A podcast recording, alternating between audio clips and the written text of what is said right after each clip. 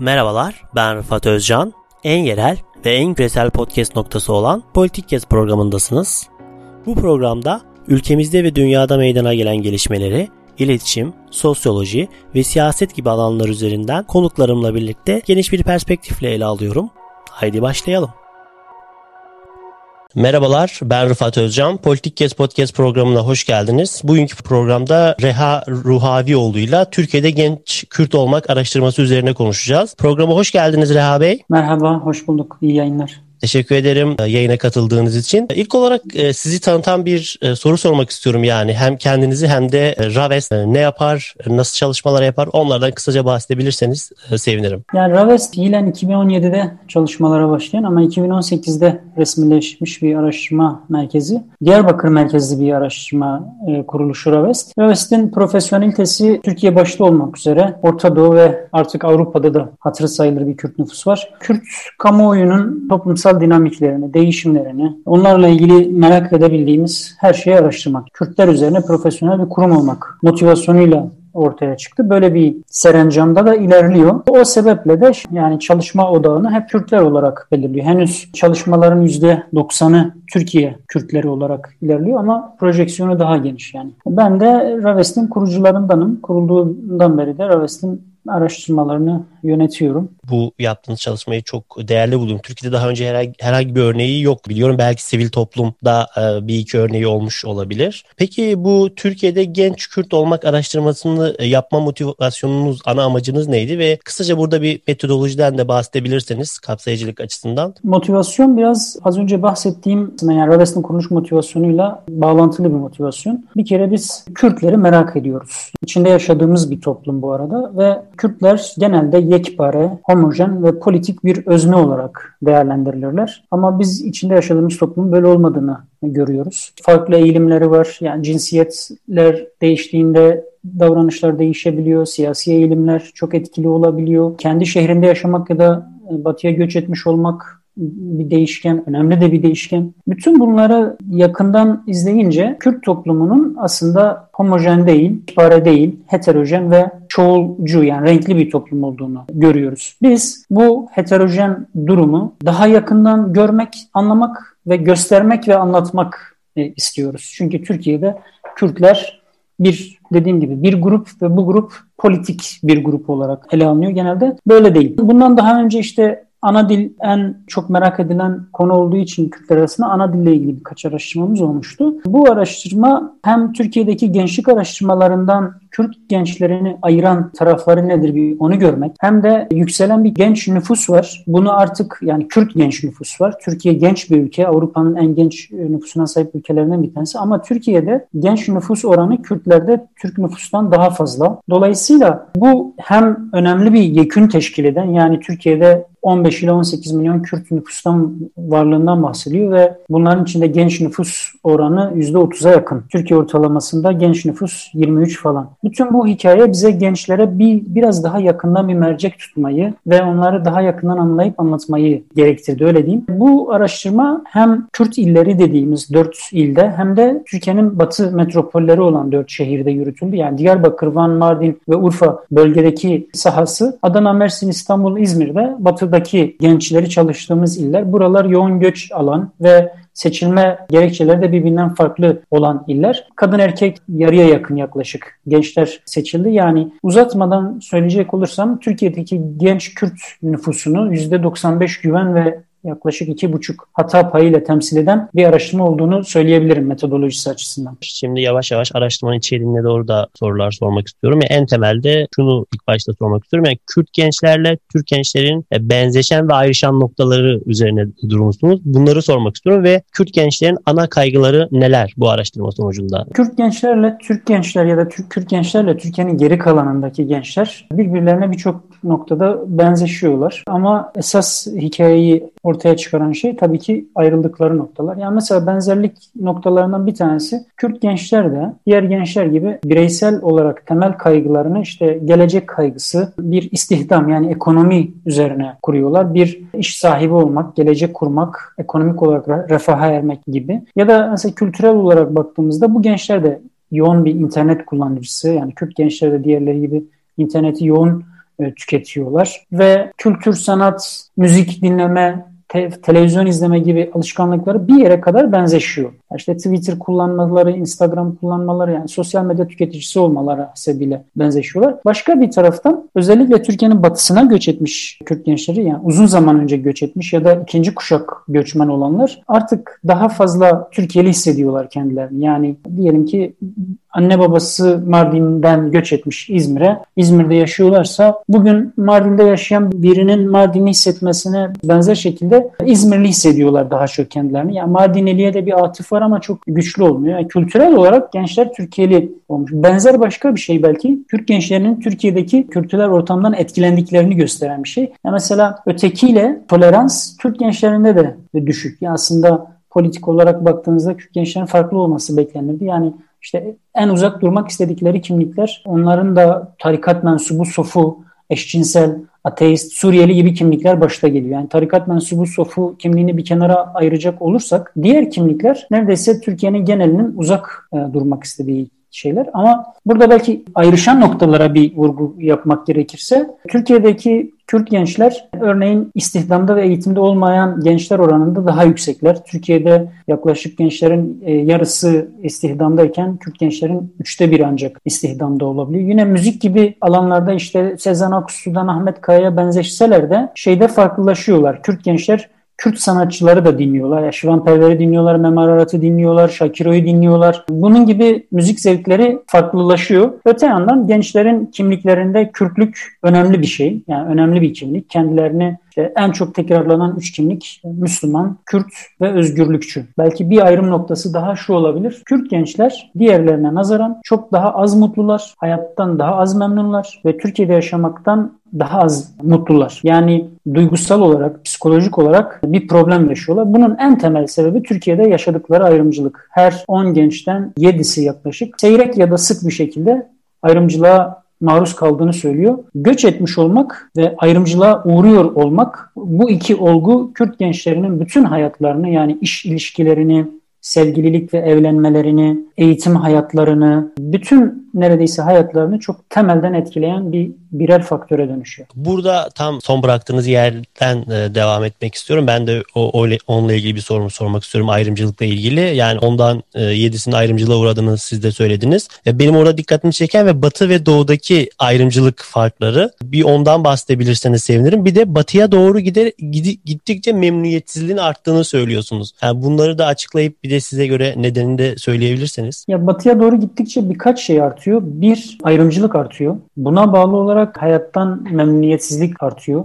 İkincisi, ana dilin bir ihtiyaç olması ortaya daha belirgin bir şekilde çıkıyor. Yani batıda yaşıyor olmanın belki diyelim ki iş imkanına sahip olmuş vesaire, ama öte yandan yaşadığı ayrımcılık onu bir, bir türlü orada yerleşik hale getiremiyor. Şimdi oransal olarak da söyleyeyim, yüzde yetmiş ikisi bu gençlerin seyrek ya da sık ayrımcılığa maruz kaldığını söylüyor. Yine burada diyelim ki siyasi eğilimlere göre baktığımızda H D P'li gençler çok daha fazla ayrımcılığa maruz kaldıklarını söylüyorlar ve batıda yaşayan gençler aynı zamanda daha fazla maruz kaldığını söylüyorlar ayrımcılığa. Bunun ayrımcılık bahsinde şöyle bir ayrım yapabiliriz. Batıya göç etmiş ya da batıda, yani önceki kuşak da göç etmiş olan, yani birinci ya da ikinci kuşak göçmen olan Kürt gençleri ayrımcılığı daha bireysel düzeyde yaşıyorlar. Yani işe girerken okulda öğretmenin onunla muamelesiyle, işte okul ortamında ya da iş ortamında arkadaşlarının ona muamelesi gibi bireysel düzeyde ayrımcılıktan muzdaripler. Yani bu ayrımcılığa uğramak meselesini böyle okuyorlar. Ama bölgede yaşayanlar, yani kendi şehirlerinde yaşayan gençlere sorduğumuzda ayrımcılık daha kolektif, yani devletin Kürtlere yönelik ayrımcı tutumu gibi bir şekilde daha çok değerlendiriliyor. Bireysel hayatlarında e, bu kadar yaygın değil belki. Çünkü işte Diyarbakır'da şehrin önemli bir kısmı Kürt ve eğer iş ortamında, okul ortamında çok absürt bir örnek yoksa, yani doksanlar gibi öğretmenler ya da devlet memurları, ayrımcılığa bireysel düzeyde uğramanız daha düşük oluyor. Ama burada da gençler genelde Kürt olmaktan kaynaklı devletin kendilerine bir ayrımcı tüm içinde olduklarını düşünüp bundan mustarip olduklarını dile getiriyorlar. Batıda şöyle bir durum var. Şimdi ayrımcılık yükseldikçe bu gençlerin sosyalleşme ortamları da değişiyor. Nasıl oluyor?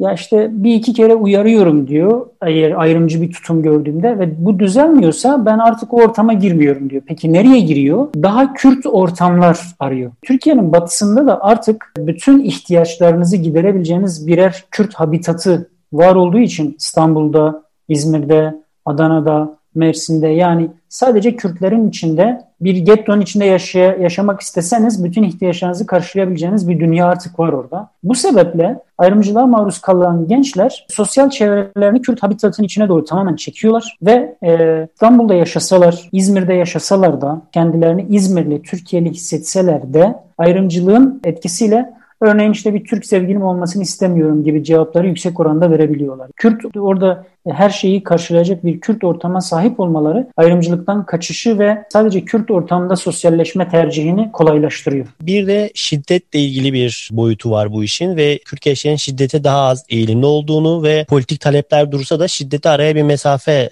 koyduklarını söylüyorsunuz. Sizce bu şiddet eğiliminin düşüşünün nedeni nedir? Araştırmanın bulguları bir şiddet ve illegalite dediğimiz, yani kendilerinin böyle tanımladığı radikal, radikalleşmeye bir ilginin azaldığını gösteriyor. Yani bu ilginin azaldığını iki bin on altı yürüttüğüm bir saha araştırmasıyla kıyaslayarak söyleyebiliyorum. Yani böyle farazi bir gözlem de değil. Mesela iki bin on altıda hem İstanbul hem de Diyarbakır'da yürütülen bir araştırma vardı. Ben onun Diyarbakır ayağını yürütmüştüm. Örneğin bireyselleşme, gençlerde bireyselleşme daha siyasal bir süreçle oluyordu ve bireyselleşince radikalleşiyordu da gençler. Bugün mesela bireyselleşme böyle süreçler üzerinden ilerlemiyor. Yine Diyarbakır'da siyaset ortamı çok sertti ve şiddet çıplak gözle çok görünür bir şeydi. Dolayısıyla şiddetin bu kadar hard bir şekilde varlığı radikalleşmeyi de kolaylaştırıyordu. Yani şiddet çok göz önünde ve görünür bir şeydi. Bunun gibi faktörleri, ben burayı uzatmak istemiyorum. Yine işte iki bin on beş on altıya kadar özellikle Rojava'da yükselen o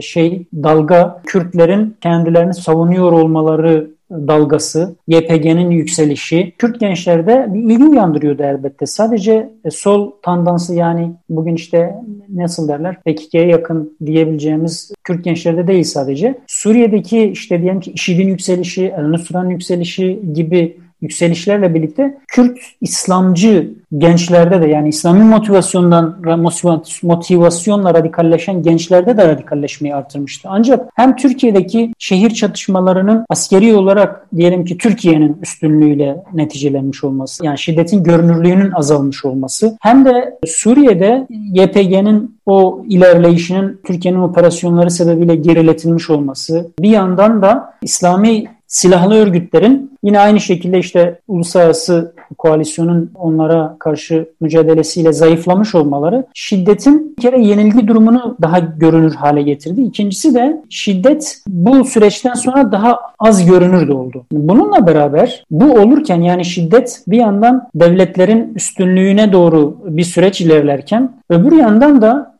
Türkiye'de özellikle sivil siyaset yükseldi. Yani H D P yüzde on üç aldığı barajı aştı. Selahattin Demirtaş çok popüler bir figür oldu ve sivil siyasetin taşıyıcısı olabilen bir aktöre dönüştü. Şimdi bütün bu hikaye gençleri bir muhasebeye yöneltiyor. Selahattin Demirtaş gibi daha sivil bir yöntemin bugün daha kolay tercih edilir olduğunu görüyoruz. İşte iki bin on altıdaki araştırmada mesela ben gençlere rol modelleri sorarken hem İslami hem de seküler sol tandansı Kürt gençlere daha çok, örneğin Hüdapar gençliği için söyleyeyim, Hizbullah'ın aktörlerine ya da H D P'ye yakın gençler için söyleyeyim, P K K'nin silahlı aktörlerine referans veriliyordu. Ama bugün hem Hüdapar'a yakın gençler böyle Hizbullah'tan ziyade kendilerini Hüdapar'la tanımlamayı tercih ediyorlar. Hem de H D P'li gençler P K K ve P K K'nin diyelim ki askeri, yani silahlı komutanları gibi komutanlardan ziyade daha çok Selahattin Demirtaş gibi Kürt siyasetinin sivil aktörleriyle kendilerini yan yana koyuyorlar. Bütün bu hikaye özellikle radikal şeyin çatışma durumunun zayıflamış da olmasının etkisiyle sivil siyasetin yükseldiği ve radikalleşmenin bir deradikalleşme süreci içinde olduğunu gösteriyor bize. Burada altını çizmemiz gereken önemli bir şey, radikalleşme azalırken, belki biraz sonra konuşuruz, ya da ana dil azalırken mesela gençlerin politik talepleri de azalmıyor. Bilakis gençlerin politik talepleri yükseliyor. Yani bu kuşak bir önceki kuşağa nazaran daha rahat Kürt olduğunu, Kürtçenin resmi dil olması gerektiğini, Kürtlerin Türkiye'de mevcut durumunun değişmesi ve bir daha eşitlikçi bir yere gelmeleri gerektiğini, Türk siyasetini daha rahat desteklediklerini falan gösteriyorlar. Yani bu gençler aynı zamanda Kürt taleplerinin, Kürt kolektif ve kültürel taleplerinin de önemli bir oranda sahipleyicisi oluyorlar. Yani ana dilin asimilasyon devam ettiğinde Kürtlük de biter tezi ya da radikalleşme azalıyorsa talepler de azalıyor tezi. Burada yanlışlanmış e, oluyor. Bunların da altını çizmek gerekir. Bir sonraki sorum da bununla ilgili de onu da cevaplamış oldunuz. Hatta Mesut Yeğen'in de e, böyle yakın zamanda yine perspektifte buna değinen bir yazısı vardı. Yani Kürtçe bitse de Kürtlerin talepleri bitecek mi diye soruyordu. E,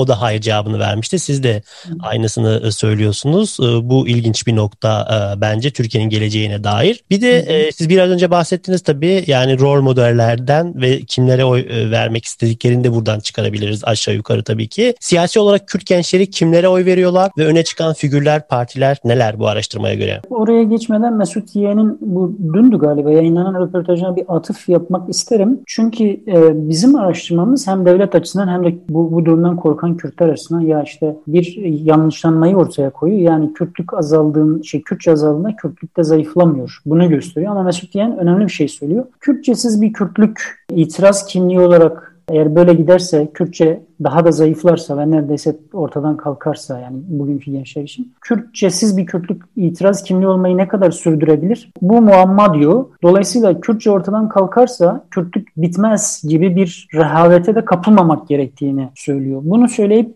söylediğin soruya geçecek olursam şimdi Kürt gençlerin zaten önemli bir kısmı siyaseten H D P'ye yakın duruyorlar. Yani bizim bu araştırmanın nicel ayağını sürdürdüğümüz dönemde yaklaşık bir yıl öncesine denk geliyor nicel araştırma ayağı. O dönem H D P yüzde kırk beş civarı bir oy alıyor bu gençler arasında. Yani kime oy verirsiniz sorusunu sorduğumuzda A K Parti de yüzde on sekiz gibi bir oy alıyor. Yani gençlerin büyük bir kısmı kendilerini yani her beşte biri kadarı da kendilerini H D P'ye intisap ediyorlar. Ama burada gençler açısından değişen bir durum var. Mesela Kürt gençlerinin önemli bir oranda özellikle H D P'li Kürt gençlerin ikinci partisi artık C H P olmuş durumda. Bunda C H P'nin iki bin on sekizden beri yani şeyin Muharrem İnce'nin adaylığından beri başlayan ve İstanbul gibi yerel seçimlerin sürecinde daha da belirgin hale gelen Kürtlerle daha e, uzlaşmaya dayalı bir dil kurma ve bir politika yürütme süreci etkili olmuş ve H D P'nin Batı'da İmamoğlu gibi ya da C H P'nin adaylarını desteklemiş olması burada belirgin bir faktöre dönüşmüş. Yani bu gençlerin dönüp C H P'ye ilgi göstermesinde. Burada hikaye şöyle bir şeye dönüşüyor. Daha geleneksel olarak yani beş yıl öncesine giderseniz belki bugün de bölge için konuşursak önemli bir oranda hala böyle. Kürtlerin ikinci partisi A K Parti'ydi ve C H P uzak durulan partilerden birisi. Yani Kürt kolektif hafızasında böyle bir okuma vardır. Haksız bir okuma da sayılmaz bu arada. Çünkü işte C H P'nin kurucu parti olması, Kürtlerin tarih boyunca yaşadıkları sorunlar yani devletin onlara karşı yürüttüğü silahlı ya da sivil yön şeyler onları e, sindirme ve nasıl derler asimile etme yöntemleri vesaire. Fakat son birkaç yılda gençler bizzat şahit oldukları C H P'yi değerlendirmeye alıp onun üzerinden C H P'ye bir pozisyon atfetmeyi daha doğru buluyorlar. Yani bunu yaparken de C H P'nin hafızasını unutmuyorlar. Yani şöyle diyorlar C H P tarihsel olarak şöyle şöyle bir partiydi işte kötü bir partiydi. Kabaca. Ama bugün C H P dönüşmeye çalışıyor. İyi bir şey yapmaya çalışıyor. Ben bugün C H P'yi destekliyorum. C H P'nin böyle sürmesini istiyorum diyor. C H P'yi popüler kılan yani C H P'yi bu gençler nezdinde tercih edilebilir kılan en önemli faktörlerden bir tanesi İmamoğlu. İmamoğlu'nun adaylığı. İmamoğlu'nun profiliyle C H P ile kurduklarından daha barışık bir ilişki kurduklarını görüyoruz. Bu gençlerin biraz da şeyden kaynaklanıyor. Yani İmamoğlu'nun genç olması, bir yerde Selahattin Demirtaş'ı andırıyor olması, Selahattin Demirtaş'ın hapiste olmasında gençleri İmamoğlu'yla teselli eder bir noktaya getirmiş. Bunu böyle söyleyen gençler de var. Örneğin kim Cumhurbaşkanı olsun sorusunu açık uçlu sorduğumuzda yine yüzde elliye yakını, yüzde kırk beşi Selahattin Demirtaş diyor. H D P'li isimleri de dahil ederseniz yüzde elliyi biraz geçebilir. Ama onun takip eden isimler işte Recep Tayyip Erdoğan yüzde yirmi bir yirmi iki, Ekrem İmamoğlu da yüzde on altı. Yani açık uçlu bir sorudan bahsediyor. Ama Selahattin Demirtaş'ı seçenekler arasından çıkardığımızda ve işte Ekrem İmamoğlu, Tayyip Erdoğan, Abdullah Gül gibi isimleri yarıştırdığımızda Ekrem İmamoğlu, Tayyip Erdoğan'ın iki katından fazla oy alıyor Kürt gençler nezdinde. Yani şey daha belirgin bir şekilde ikinci parti C H P ve C H P'nin İmamoğlu gibi figürlerine bir ilgi var. Öb- öbür yandan C H P ikinci parti olurken ve yaklaşırken en uzak partiler de M H P ve A K Parti'ye dönüşmüş. durumda. Yani H D P'li gençlerin yarısı A K Parti, yarısı da M H P'yi mesela dile getiriyor. En uzak olduğunuz parti hangisi diye sorduğumuzda. Ama şeyler, mesela diyelim ki Kürt orta yaş ya da kırk yaş üstüne bu soruyu sorsanız A K Parti karşıtlığı bu kadar yüksek olmayabilir. Çünkü A K Parti neticede bölgede hala önemli bir oranda oy alan ve Kürtlerin ikinci partisi diyebileceğimiz bir parti üyesinde, özellikle muhafazakar kesim için. Fakat bugünkü Kürt gençlerin bir değişik durumu var. Onlar kendi son beş yıldır yaşadıkları hikayeyle karşılaştırıp A K Parti'ye ve C H P'ye yeni pozisyonlar atfediyorlar. C H P'yi daha yakın bir yere koyuyorlar ve A K Parti'yi daha uzak bir yere koyuyorlar. A K Parti'yi daha uzak bir yere koymalarının elbette ki son beş yılda A K Parti'nin Kürt meselesinde değiştirdiği tutum önemli bir etken oluyor. Son söyledikleriniz özellikle çok önemli ve A K Parti ve C H P'nin yani kendi içinde yaşadıkları değişime de bir şekilde bölgedeki göstergesi olmuş diyebiliriz. En başta şey söylemiştiniz, yani sanki tüm Kürtler homojenmiş gibi değerlendiriliyor ve hepsine belli bir siyasi angajman ek- ekleniyor. Burada A K Partili Kürtleri de sormak istiyorum. Sizin araştırmanızda A K Parti'ye oy veren Kürtleri nasıl görüyorsunuz ve siz nasıl okuyorsunuz? A K Parti'ye oy veren genç Kürtler ya da oy kullanmamışsa kendisini A K Parti'ye yakın hisseden, yani birinci partisi A K Parti olan Kürt gençler ile H D P'li gençler belirgin bir şekilde ayırıyor, ayrılıyorlar. C H P'li gençler hatta bu ikisinin arasında bir yerde duruyorlar. Yani C H P, C H P'li Kürt gençler de öyle çok bariz birine benzemiyorlar. Öte yandan kadın ve erkek olmanın kırılımları, bölgede ve batıda yaşıyor olmanın kırılımları da değişiyor. Yani bu heterojen durum sadece siyasal partiler açısından söz konusu değil. Örneğin mesela A K Partili gençler kimliklerini tanımlarken şeyi söylemiştik işte. Gençler kendilerini en fazla üç kimlikle tanımlıyorlar ve bunlar işte Kürt, Müslüman, Kürt ve özgürlükçü kimlikler. Ama bunu parti kırımlarına göre baktığınızda örneğin A K Partili gençlerin yüzde seksen biri ben Müslüman kimliğini vurguluyorum diyor. Yani Müslüman olarak tanımlanmak istiyorum diyor. yüzde yirmi dokuzu da Kürt kimliğiyle tanımlanmak istiyor. Üç seçenek seçebiliyorlar bu arada bu soruda. H D P'li gençler ise Kürtlük, H D P'li gençlerde Kürtlük daha birinci sırada altmış üçle, Müslümanlık üçüncü sırada yüzde otuz beşle. Arada özgürlükçü kimlik var. Yani mesela birisinin yüzde seksen oranında, diğerisinin diğerinin de yüzde otuz beş oranında İslami kimliği vurgulaması, yine birinin altmış üç oranında Kürtlüğü vurgularken diğerinin yirmi dokuz oranında vurgulaması ilginç. Ya da mesela belki en önemli belirgin farklardan bir tanesi, Türkiye Cumhuriyeti vatandaşı kimliğini benimseyenlerin oranı A K Parti'nin içinde yüzde yirmi sekiz, yani hatırı sayılır bir nüfus. Ama H D P'li gençlerde sadece yüzde beş. Yani bu başta söylediğim, ya H D P'li gençler, daha doğrusu Kürt gençler kültürel olarak Türkiye'liler ama kamusal olarak Türkiye ile vatandaşlık bağı söz konusu olduğunda belli ki bir problem var. Yani bunun da farkındalar. Yine mesela dini inanç bağlamında ele aldığımızda A K Partili gençlerle H D P'li gençler ve hatta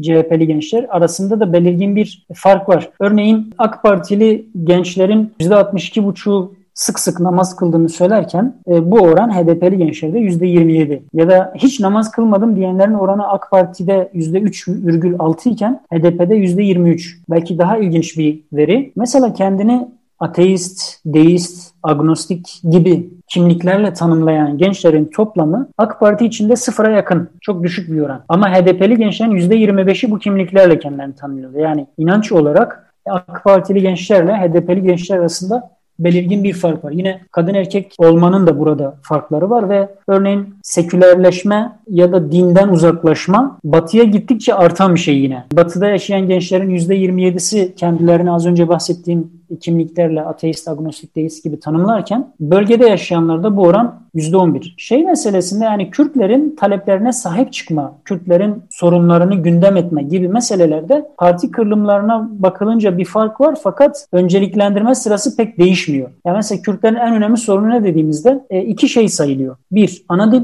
İki, ayrımcılık. E, ana dil işte toplamda yüzde otuz sekiz, ayrımcılık da yüzde yirmi dört. Ama parti kırılımlarına baktığımızda hani diyelim ki H D P'de yüzde kırk altı ana dil, A K Parti'de yüzde yirmi dokuz, ama ikisinde de birinci sırada. Ee, yine ayrımcılık A K Parti'de ikinci sırada, H D P'de de ikinci sırada, birbirine benzeyen oranlarda, hatta ikisinde de yirmi üç, yirmi iki, yirmi üç oranında. Burada şöyle bir şey de, efsane de yanlışlanmış oluyor. H D P'ye oy vermeyen gençler Kürt meselesine duyarsızlar Şeyi, cümlesi bir yanılgı cümlesine dönüşmüş. Yani bir nasıl yanlışlanmış bir mite dönüşmüş oluyor. Bizim araştırma boyunca da gördüğümüz bir şey. A K Parti'ye oy veren gençler ya da H D P'ye oy vermeyen gençler diye genelleyebiliriz. Kürt meselesine, Kürtlerin sorunlarıyla ilgililer. Kürtlerin sorunlarının ne olduğunu bilmiyorlar. biliyorlar. Ana dilde eğitimi talep etmek noktasında örneğin onların da bir talebi var. Buradaki fark H D P'deki gençler kadar yüksek değil belki. Ama bu gençlerin işte Kürtlerin sorunlarına duyarsız olduğu miti bizim E, araştırma tarafından da yanlışlanmış bir mit. Yani parti kırılımları işte Kürtlerin sorunları nedir ya da işte, e, kimlik nasıl tanımlanıyor ya da inanç bakımından nasıllar gibi durumlarda gençlerin parti kırılımları, cinsiyetleri vesaire farklı cevaplara yoğunlaştırıyor onları. Yani göç etmiş olmak ya da olmama halleri. Bütün bu faktörler gençlerin eğilimlerini, cevaplarını, tutumlarını etkileyen faktörler. Çok önemli bir bulgu dediğiniz gibi. Son olarak da şunu sormak istiyorum. Aslında siz bir önce şeyden bahsettiniz zaten. Türkiye'li bir profil sergiliyorlar. İşte mesela Erbil'de mi İstanbul'da mı çalışmak istersiniz aynı koşullarda? İstanbul, İzmir ya da Van cevapları da veriyorlar. Bunu da araştırma bulgusunda geçiyordu. Bunu bahsettiniz bundan genel olarak. Bunu bir soru olarak şu an sormuyorum. Siz isterseniz bir iki nokta ekleme yapabilirsiniz. Son olarak ben şunu sormak istiyorum. Kürt sorununa dair Kürt gençlerin çözüm umutları var mı? Neler düşünüyorlar bu konuda sizce? Yani az önce söylediğinizi evet bir vurgulayıp geçebiliriz. Yani Kürt gençlerine aynı şartlar sağlanırsa nerede kalmak istersiniz diye sorduğumuzda yüzde otuzu Diyarbakır diyor. Hani Van'ı da katalım yüzde kırkı buluyor. Ama geri kalan yüzde altmış örneğin İstanbul, İzmir gibi şehirleri ağırlıklı olarak söylüyorlar. Erbil daha düşük bir oran alıyor. Yani Kürtlük gençleri diyelim ki Güney'le, Irak Kürdistan'ıyla bu kadar duygusal olarak bu kadar yakınlaştıran bir şey kültürel olarak da aynı zamanda bu kadar yakınlaştırmış bir şey değil. Yani henüz farklı parçalardaki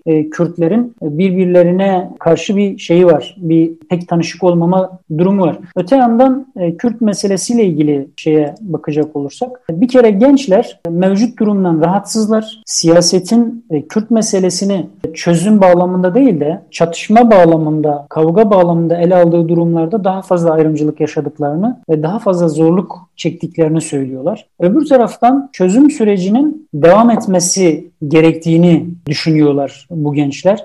Ya işte çözüm sürecini falan sorduğunuzda yani AK Parti'nin kabahati şu kadar diyen ya da H D P'nin kabahati bu kadar diyen oranlar genelde partilerin partilere yakınlıkla örtüşen. Yani H D P'ler AK Parti'yi suçluyor, AK Parti'ler H D P'yi suçluyor. Ama önemli bir kesimi beş üzerinden sorduğumuzda dördü yeni bir çözüm sürecinin Kürt meselesinin en azından bir çözüm süreciyle çözülmesi gerektiğini düşünüyorlar. Öbür taraftan tabii umutsuzlar da. Yani örneğin toplamda yüzde elli bir ama H D P'lilerin yüzde altmış beşi, AK Partililerde daha iyimser bir hava var yüzde yirmi beş. Çatışma durumunun sona ereceğini düşünmüyor. Fakat çatışma durumunun sona ermesi gerektiğini de istiyor bir yandan. Yani yüzde seksen gibi bir oranla çatışma durumunun sonlanması, yeni bir çözüm sürecinin başlaması gerektiğini de istiyorlar. Çözüm sürecini değerlendirirken gençler çözüm sürecini izlediklerini ve o süreçle ilgili kanaatleri olduklarına dair bir mesaj veriyorlar. Psikolojik olarak da olsa yani fiziksel ya da psikolojik olarak süreçten çok etkilendiklerini söylüyorlar. Yani yarıya yakını ben o süreçten etkilendim diyor.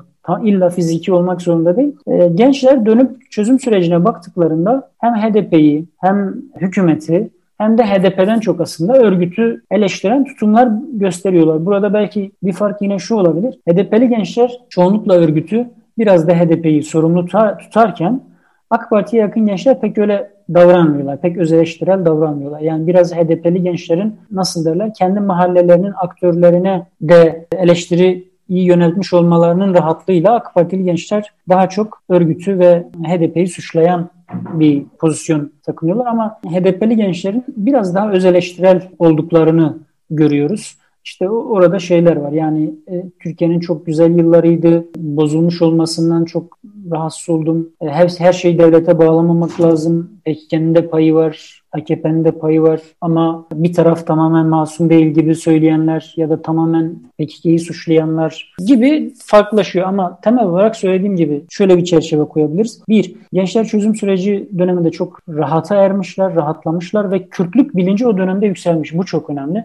Yani ikinci kuşak göçmenlerde memleket özlemi artmış, Kürtçe'ye ilgi artmış ama çatışma dönemi başlayınca e, cin şişeden çıkmış bir daha giremediği için gençler giydikleri Kürtlük elbisesi sebebiyle daha belirgin bir ayrımcılık yaşamaya başlamışlar. Ve bu iş ilişkilerini, ondan sonra sevgililik ilişkilerini, arkadaşlık ilişkilerini etkilemeye başlamış. Ortam çözümden çatışmaya döndüğünde Kürt gençler için, özellikle metropollerdeki Kürt gençler için hayat biraz daha zorlaşmış. Ve bu, bu durumdan psikolojik olarak etkilenmişler ve dönüp Kürt meselesinin çözülmesini istiyorlar. Bugün çok ümit var olmasalar da Kürt meselesinin şey çatışmasızlığı içeren, yani sivil bir yöntemle, daha öncekine benzer bir çözüm süreciyle çözülmesi gerektiği konusunda hemfikirler. Burada belki en çok birbirine benzeyen yer gençlerin, yani A K Partilisinden H D P'lisine, kadınından erkeğine, bölgedekinden batıdakine birbirine belki en çok benzedikleri yer yer bu. Yani çatışma durum şey çözüm sürecini destekliyor olmak, çatışma durumundan rahatsız olmak ve yeni bir çözüm sürecinin ihtiyaç olduğunu söylemek. Bu vurgular gençleri ortaklaştıran şeyler. Çok teşekkürler Reha Bey. Benim sorularım burada bitti. Programa katıldığınız için çok çok teşekkür ederim. Son olarak eklemek istediğiniz herhangi bir şey varsa da e, rapora dair onları da alabilirim. Çok teşekkür ederim. Yani ne kadar konuşsak elbette şey mevzu geniş ama sanırım bu kadar yeterlidir. Ben de davetiniz için, beni misafir ettiğiniz için çok teşekkür ederim. Kendinize iyi bakın. Çok sağ olun, çok teşekkürler. Reha Bey ile Türkiye'de genç Kürt olmak araştırması üzerine konuştuk. Biz dinlediğiniz için teşekkürler. Kulağınız bizde olsun. En yerel ve en küresel podcast programı Politikkes'i dinlediniz. Bizi Spotify, Apple, Google Podcast üzerinden ve sosyal medya hesaplarımızdan takip etmeyi unutmayın. Yeni başlıklar ve konuklar için kulağınız bizde olsun.